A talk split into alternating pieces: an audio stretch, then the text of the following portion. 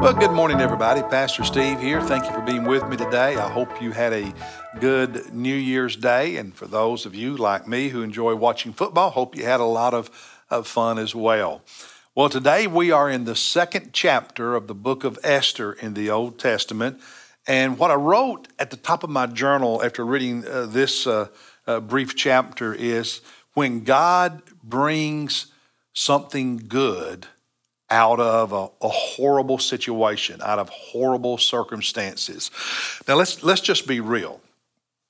Chapter two uh, is not a love story, especially the way it uh, uh, begins, and in many ways.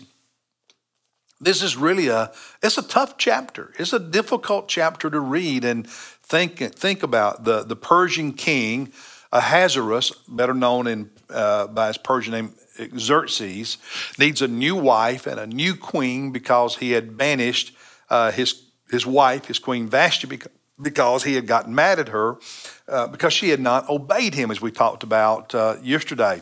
And so the plan to find a new wife and a new queen was uh, to gather the most beautiful women who were virgins from the various provinces of the Persian Empire. And that was done and and, and, and hundreds of women were gathered into what would be called a harem belonging to the king. This was compulsory.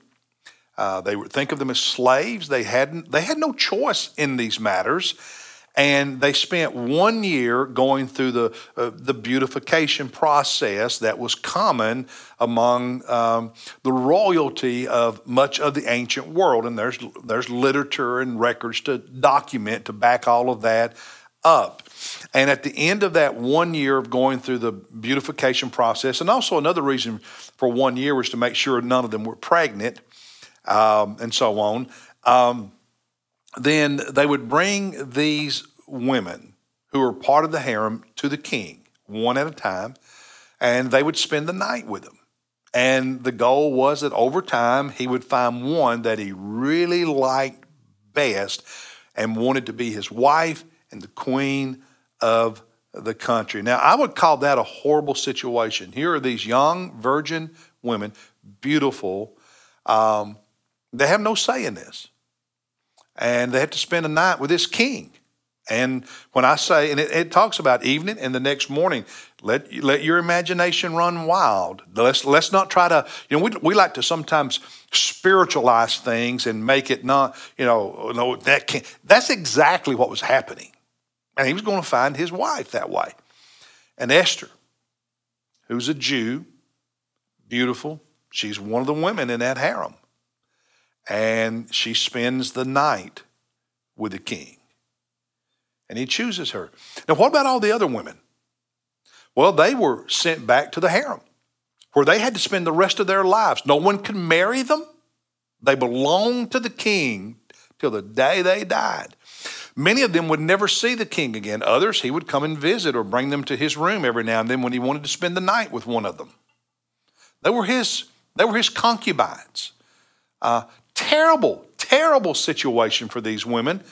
And, and, and for Esther, we think about Esther and, you know, and how she loved God and God used her and she became queen and she saved the Jewish people. And all of that is true. But put yourself in her place for a moment. Here's this young woman, and she has no say, no right of refusal, no choice in the matter whatsoever. And uh, she spends a year being beautified, so to speak being prepared. And she, and she goes and she spends a night with this king. That's not a love story. That's abuse. There's so many things we could call that. It's horrible. But the king chooses her. And she becomes his wife and and and and and she becomes queen, if you will. Now, another very brief story at the end of chapter 2 is Mordecai, who had raised her since her parents died, discovers a plot to assassinate the king, and he tells Esther, the new queen, who then tells the king, and the king uh, has the, the plot investigated, discovers that it's true, and then has these two would be assassins executed, and Mordecai and Esther are in good standing with the king because of this. Now, through all of, of, of this horrible reality, okay, God is working to put Esther and Mordecai to a lesser extent, but Esther in a place to save the people of Israel living in Persia. Now, I said this is not a traditional love story. It's not. Did the king ever love Esther? Maybe. Look at chapter 2, verse 17. It says the king loved Esther more than all the women, and he found and she found favor and kindness with him more than all the virgins, so that he set the royal crown on her head and made her queen instead of Vashti. So, did he have affection for her? Probably. Uh, she found favor with him. He chose her.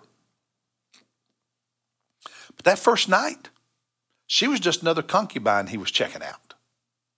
Terrible situation for her. Um,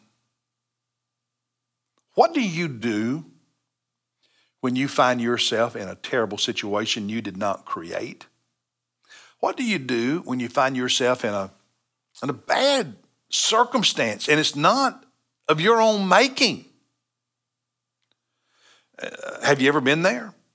And if not, you probably will be in the future. What do you do? Well, based on Esther and this story, I, I would suggest one is stay humble and do the best you can in the circumstances and and her humility is here in, in that she didn't try to, to try to uh, do more. She just she she she she maintained some humility and did the best that she could in her situation. And I think that's good advice for all of us. Secondly, we need to always keep in mind that God, who does not cause these bad circumstances, that in the midst of these hard situations, that God is always at work and that God God can use us in the midst of our hard situations. God can use us to do something good, to bring about something good. We need to always keep that in mind and be open to God using us.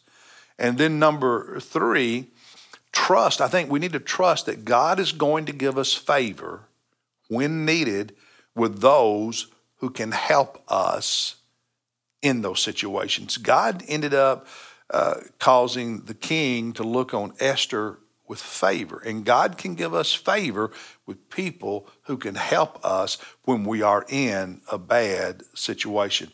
See, here's, here's something I want you to understand. You and I, we are, we are called to live for God. Listen, we are called to live for God where we are, not where we wish we were. We are called to live for God today, not just wait for tomorrow.